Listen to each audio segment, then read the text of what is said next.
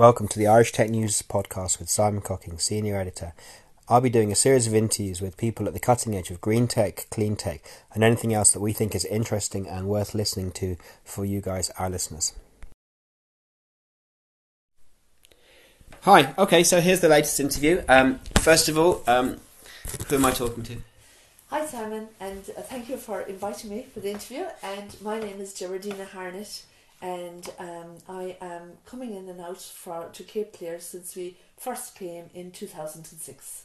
Cool. So look, I mean, I'm sitting with you here in the nurse's surgery because you are you are the nurse today as well, That's right. and you come over and do that. But you also were on Cape previously as well, weren't you? Yes. Well, the, we started. We came to Cape. Um, we decided in two thousand and six that we had four children and they were growing up, and myself and Michael decided that we would, for our holidays, on one occasion, that we would bring them to see Irish culture and heritage, Uh-huh. and we would visit the Irish Islands. Cool. So we started in Cape Clear, Yeah. having never been here before. Uh huh. And uh, when we were coming in on the boat, just the pure, just the beauty of the of the journey in, and then we arrived at this little island. It's like a kidney-shaped island with two beautiful harbours. Uh, I know it's about three point five to one point five kilometers in journey. It's green and yet it's full of colour as well, Uh huh. and just the whole beauty of the place attracted us. Okay. And then when we came, we were staying in the campsite. And uh, one of the things that in the morning uh, we were walking, or even during the night, by the tide coming in, and we didn't know what the sound was. Oh, you know, yeah. so it was kind of a whole new. And then in the morning, the gulls early, and all of that just brought us a different perspective. And I think my kids, even at that early stage, started to sense that sense of freedom. Uh, and we did too. People were walking in the middle of the road. We didn't have this, there weren't too many cars. Yeah. We didn't have. It was just that whole sense of touring around and finding places and Mhm. exploring, and that was all available to us. So that really encouraged us. So you said a tour of islands. So did you go to other islands, or did you just go to this one and then? Well, that the plan was to go to all the islands, starting Wow, in okay. southwest Cork, Yeah. and we never went again to any other islands because since we came to Cape Clear, we just we I I've only been to Sherkin on a day trip once Uh huh. from Cape Clear because we kept coming back to Cape. We just found a soul here, I think, or a Yeah. spirit in Cape that kept attracting us. And even last year on our Easter holidays, Michael and I visited the two of the Aran Islands. And we kept comparing everything to Cape, even Mhm. though they were beautiful in their own right, without a doubt. Yeah. So different. And we kept saying, oh my goodness, that, you know, Cape, this doesn't have what Cape has, you know. So I suppose we have a, a, a love of this island, so that's what keeps bringing us back, you know. Wow. Um, when you came here, you put your kids or some of your kids in school, I think, yeah. That's right. And so, um, what ages were they, and was that, and how long were you here? For, how long were they in school for? Okay, so we decided uh, because of the peacefulness of Cape that we would take that I sought at work um, r- reduced hours. So I was only working one day a week, and uh, then we decided why not just come to Cape Clear for that one year Okay. and um, we wanted to. I suppose our oldest son that time, Ollie, he was going to sixth class, and I was just. We were both aware that we were they were moving on and they Mhm. were growing up, and we were both super busy at work, and the time was passing, and these were our this was our life and our kids, and they were kind of moving on. Yeah. So we decided maybe we should just take a little bit of a breather time with them, and uh, that Cape gave us that. So the four went to school in Cape. It Uh-huh. was a lovely uh, little school. It's a, it's kind of embedded w- between two hills, and it's facing out to the South Harbour. There were two teachers. Cecilia was the principal at the time, and she had the junior cycle, and Maura had the senior cycle. But not only were there two teachers, there were also a teacher that taught them computers.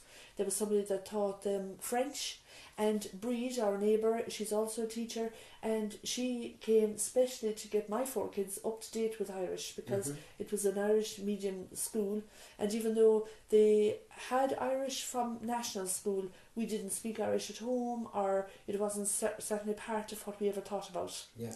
Um, and when they came to school here in Irish, we had a slight concern that maybe that it would impact on their, their education at the time.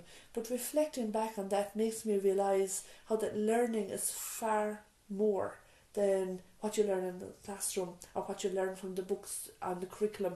And Cape Clear offered them a very different type of learning because the first day they came here, they were sent up with all the other, they were there were ten kids in the school when my four came. Okay. So then there were fourteen, Uh-huh. and all fourteen went up the school road and were to explore the hedgerows, and they were to explore what they saw, and cla- they had to come back. They had to classify them. They had to, to classify them on both Irish and English.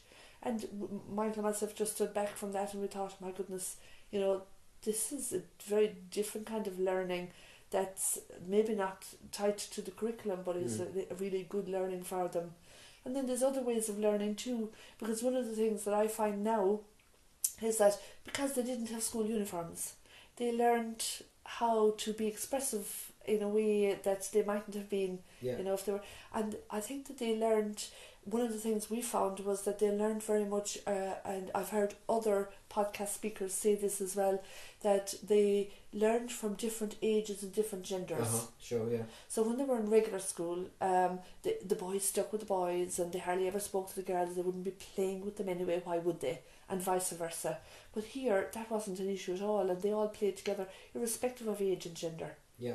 And one of the big things, other things they learned, like um, they learned to take risks, like jumping off the harbour wall, and and uh, the, the that old wall below on the North Harbour is gone now, but they used to stand up on this really high old wall when the tide was in and just leap off, Yeah. and people were coming in in the boats and they used to be kind of marveling at the kids doing that, and but when they started doing that first there was a fear, but after a while that fear was completely gone and they were jumping in and and all of that will stand to them in later life, I believe, and as part of their growth and development, Yeah. that taking that risk and taking the fear into their hands and just going for it.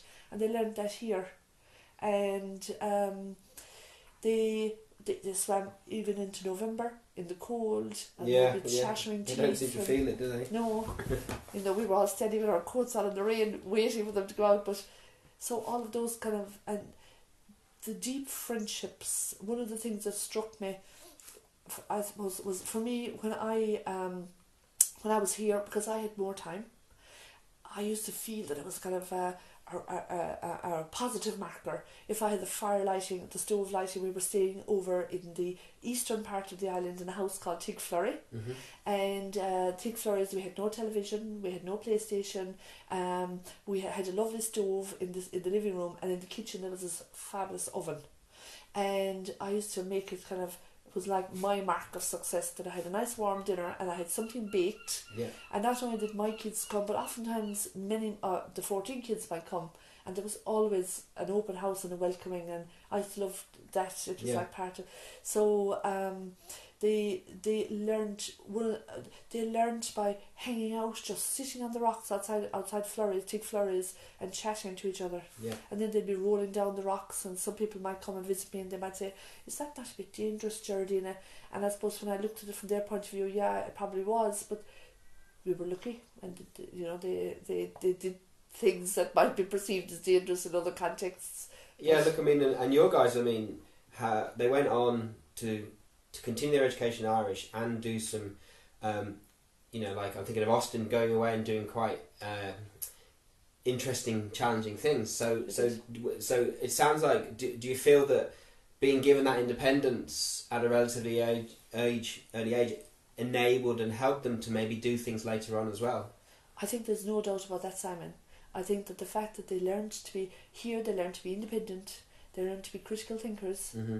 Um, they learned about themselves every bit through the kids that they they engage with, Yeah. and not only the kids but also the o- other adults on the island. Yeah. Who, if they saw something odd, they might make a remark in a way that made them stand back and think. Yeah. And uh, so definitely, I would see that we're fortunate and that the, the, the four of them are very independent now.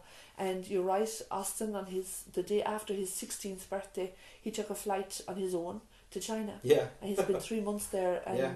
Uh, wound up in Beijing for a week on his own. Having gone to China since myself in a different context, I I questioned our thinking in letting him go on his own. Yeah. Uh, but nevertheless, thankfully, again, he arrived back safely and Yes. has, yeah. you know, has, um, That's great. yeah.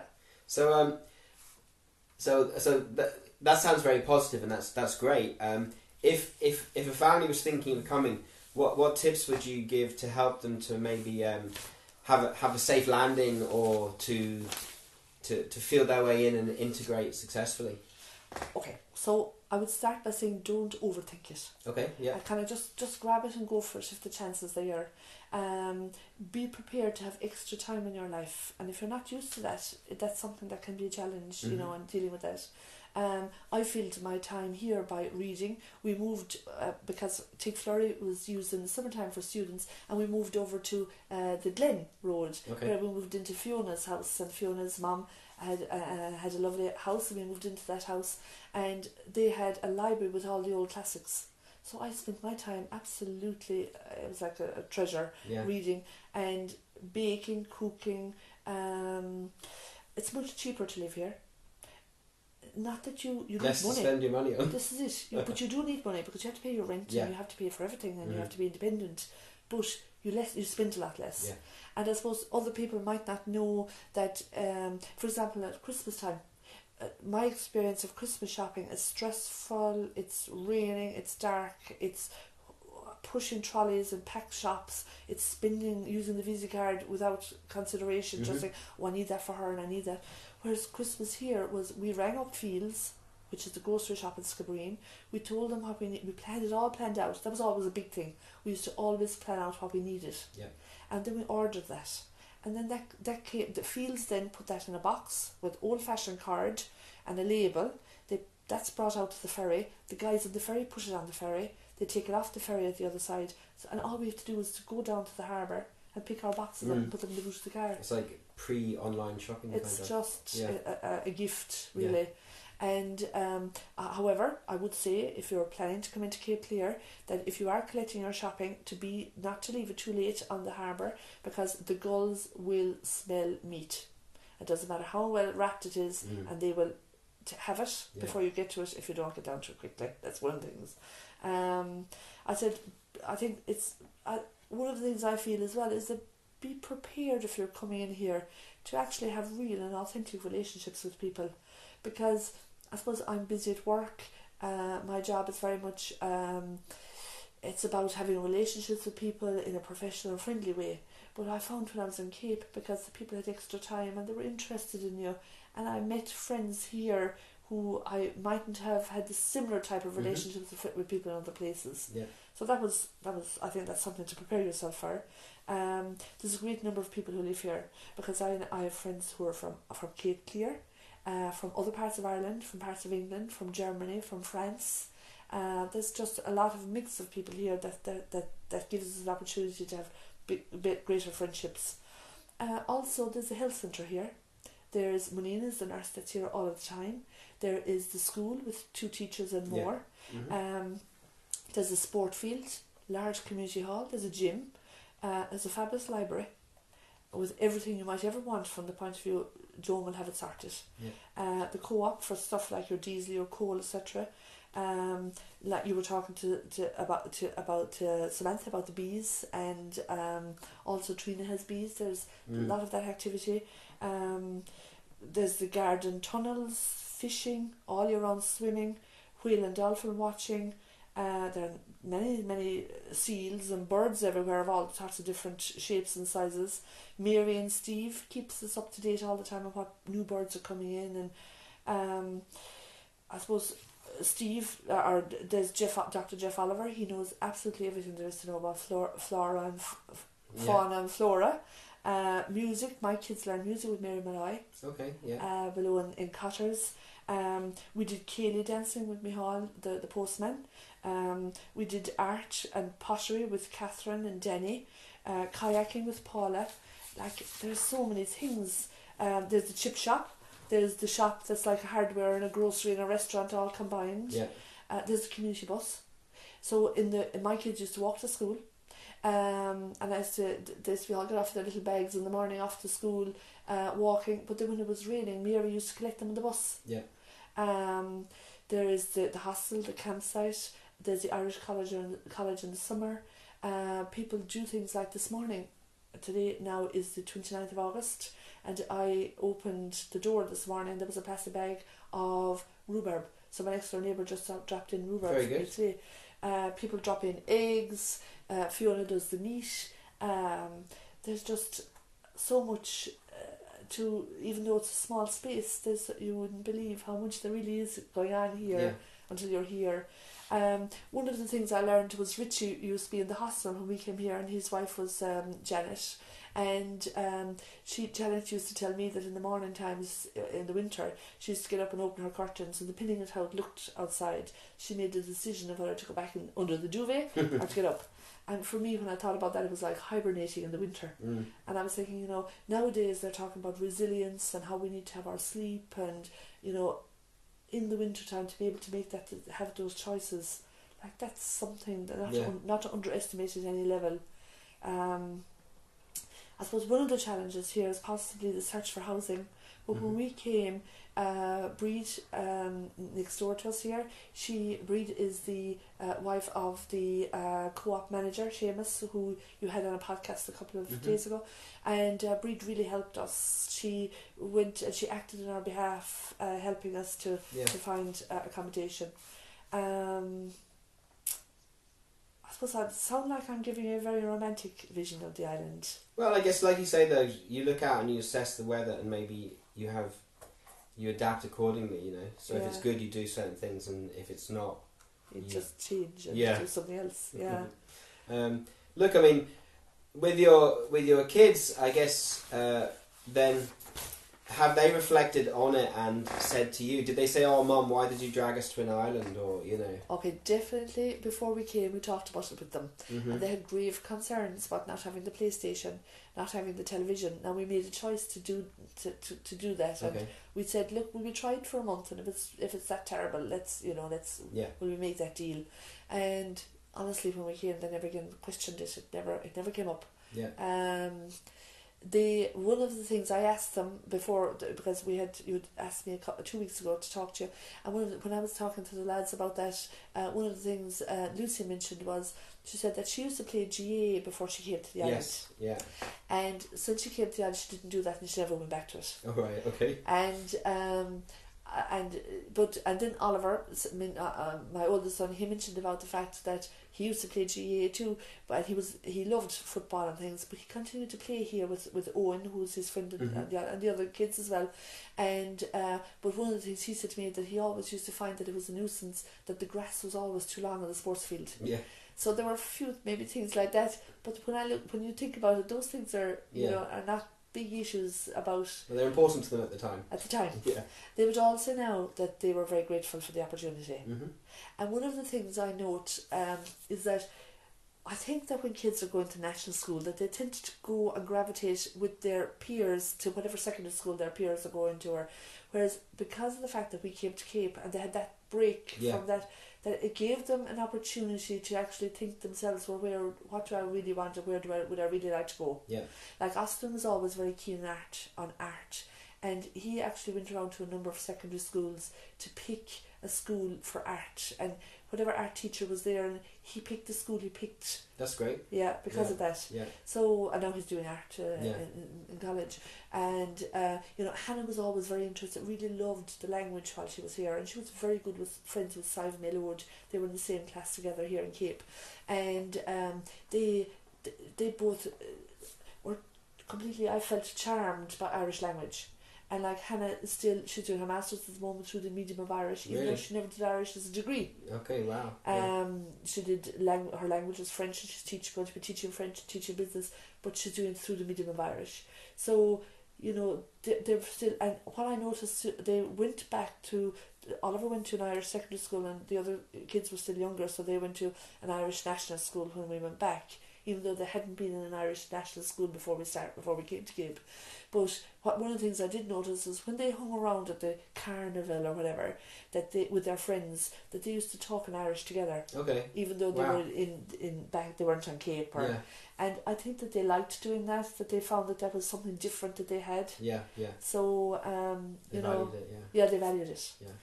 and Oliver even today I spoke to him this morning and he said he's proud that he does know Irish and that he has that that even though he doesn't he, he's a teacher now too but he doesn't Irish is not one of his subjects but uh, he said he's proud of the language so yeah, they gain that by mistake it wasn't why we came Yeah. but they picked it up and they still have it so that's great. yeah Look, so um, that's really good, um, and you know you were very comprehensive. Is there anything else that you wanted to mention that we didn't cover? Or... Okay, so one of the things I noticed about Cape Clear as well is that I think that the adults here and the older people here, they they have a certain courage and braveness maybe that you don't see in other places. And what I mean, and I, I, um, and I know we mentioned this. I often reflect on the fact that um, I, I know you mentioned I was the nurse, and I was fortunate to when the public health. I, I was a public health nurse before I came to the island, and sometimes if the public health nurse had to go on a meeting or whatever, um, I went for an interview, and I was like the relief nurse. Okay, yeah. So that's and I was I'm very fortunate to be able to hold on to that role on the island because even as a professional, it gives me an extra edge because here is the nurse you're there's no other medical You're the first point, yeah. You're the first point. Yeah. Um, of course, the people now, if there's an emergency, they'll call they'll call nine nine nine. They don't come to the nurse for that, but the nurse uh, and the nurse is very much supported here by the medical centre in Cape in Skibbereen and in Schull by SouthDoc, which is a vital uh, aspect of the role of the nurse and, and the Mhm. healthcare provision on the island. But um, I think that because when I talk to some of the older men, maybe that they've been abroad, they've travelled all over the world because they've been to sea Yeah. uh, either uh, on big ships or fishing or whatever. And there is a different, I think, um, steeliness about people who live on the island. Yeah. Uh, and almost like um, resilience that people don't necessarily need services because they know how to fix things themselves and they're Yeah. quite resilient at doing that. they need to be, don't they? Absolutely. Yeah. And I see that as because I, I nurse people in various different Okay. guises and places, and I just noted that about people who live on the island that Yeah. there is that steeliness, you know, which is a good thing to have in life. I I, I, I, I, believe. Yeah. So I, I, that's just one thing I note, and another uh, uh, like the children becoming friends with children of other age groups. As an as an adult on the island, I also became friends with people of all different diverse ages, and one particular friend of mine, like she is um, an older lady, but she she has she travels across Europe in a camper van and herself and her dog, and Yeah. you know I learned courage and to be braver perhaps from the people I met on Cape. So Yeah. that's something as well. You She's know. great. Multiple knee and hip operations. Oh yeah, absolutely. So Yeah. you know that's you know, and, and other other people on the island as well who are like you know Mary Leonard with her chip shop, and Mhm. even when everything else at, at the time of COVID didn't go right, Mary pulled out the chip shop, and you Yeah. know she she had that there for the for the community and for the visitors, and Yeah. so people are problem solvers and and think about and you know that's that rubs off on everybody who comes here as well. So I think we become more resilient Mhm. as a person and uh, you know as a family from being here. Um, let's see. I wonder what else have I to say. The, looking at look, just look out the window at the colours and the sea, and you know that gives you a different kind of energy as well. And it's a place you can decide to be healthier. Yes. Yeah. Yeah. You know, you can decide to, to, to buy certain healthy foods from from bring it in or buy it in, and you can decide to go on walks. It doesn't matter whether it's pelting Yeah. with rain or you know if it's a beautiful day. Um, like Paula was kayaking at midnight with all the the teenagers here and the younger kids, uh, looking at the phosphorescence. Yes. That was, you know, was where would you amazing. get where would you get that? Yeah. Like last night, the moon was was the the, the whole surround was lit up with the, the silver sea. You know, you don't have to. You just Yeah. have to look out the window and see. It's just an amazing, uh, you know. And I know it sounds romantic, and I know it probably has its challenges, and I've no doubt that if if I was living here all the time, that I might experience those challenges more hmm because I'm somebody that comes and goes. So therefore, you know, I may have only the romantic idea of the island. So But I guess why you're interesting is is that people like you have come for a period of time as well, and the kids have had that experience. So therefore, you are talking from the perspective of of a of a year here as well as when Yeah, you come that's back right. now. So that's right. yeah, Yeah, and and I suppose some of the kids and my kids went to school with uh, they have integrated into our whole family, and some of those uh, young people are even like part of our almost like our own kids sometimes, Yeah. you know, and in or out of our house at the moment. And I know other speakers said that as well, you know, yeah. and maybe that happens everywhere, but we certainly have a strong link with the young adults now from Cape. Thanks very much for that. I appreciate talking to you. Thanks very much, Simon, for the opportunity. I really enjoyed it. Great. We hope you enjoyed that podcast, and we will be bringing you more across as diverse and interesting a range of stories as we can find. You're welcome to reach out to us on Twitter, LinkedIn, or by email and give us any feedback and let us know what you'd like us to cover in the future. Thanks, and keep listening.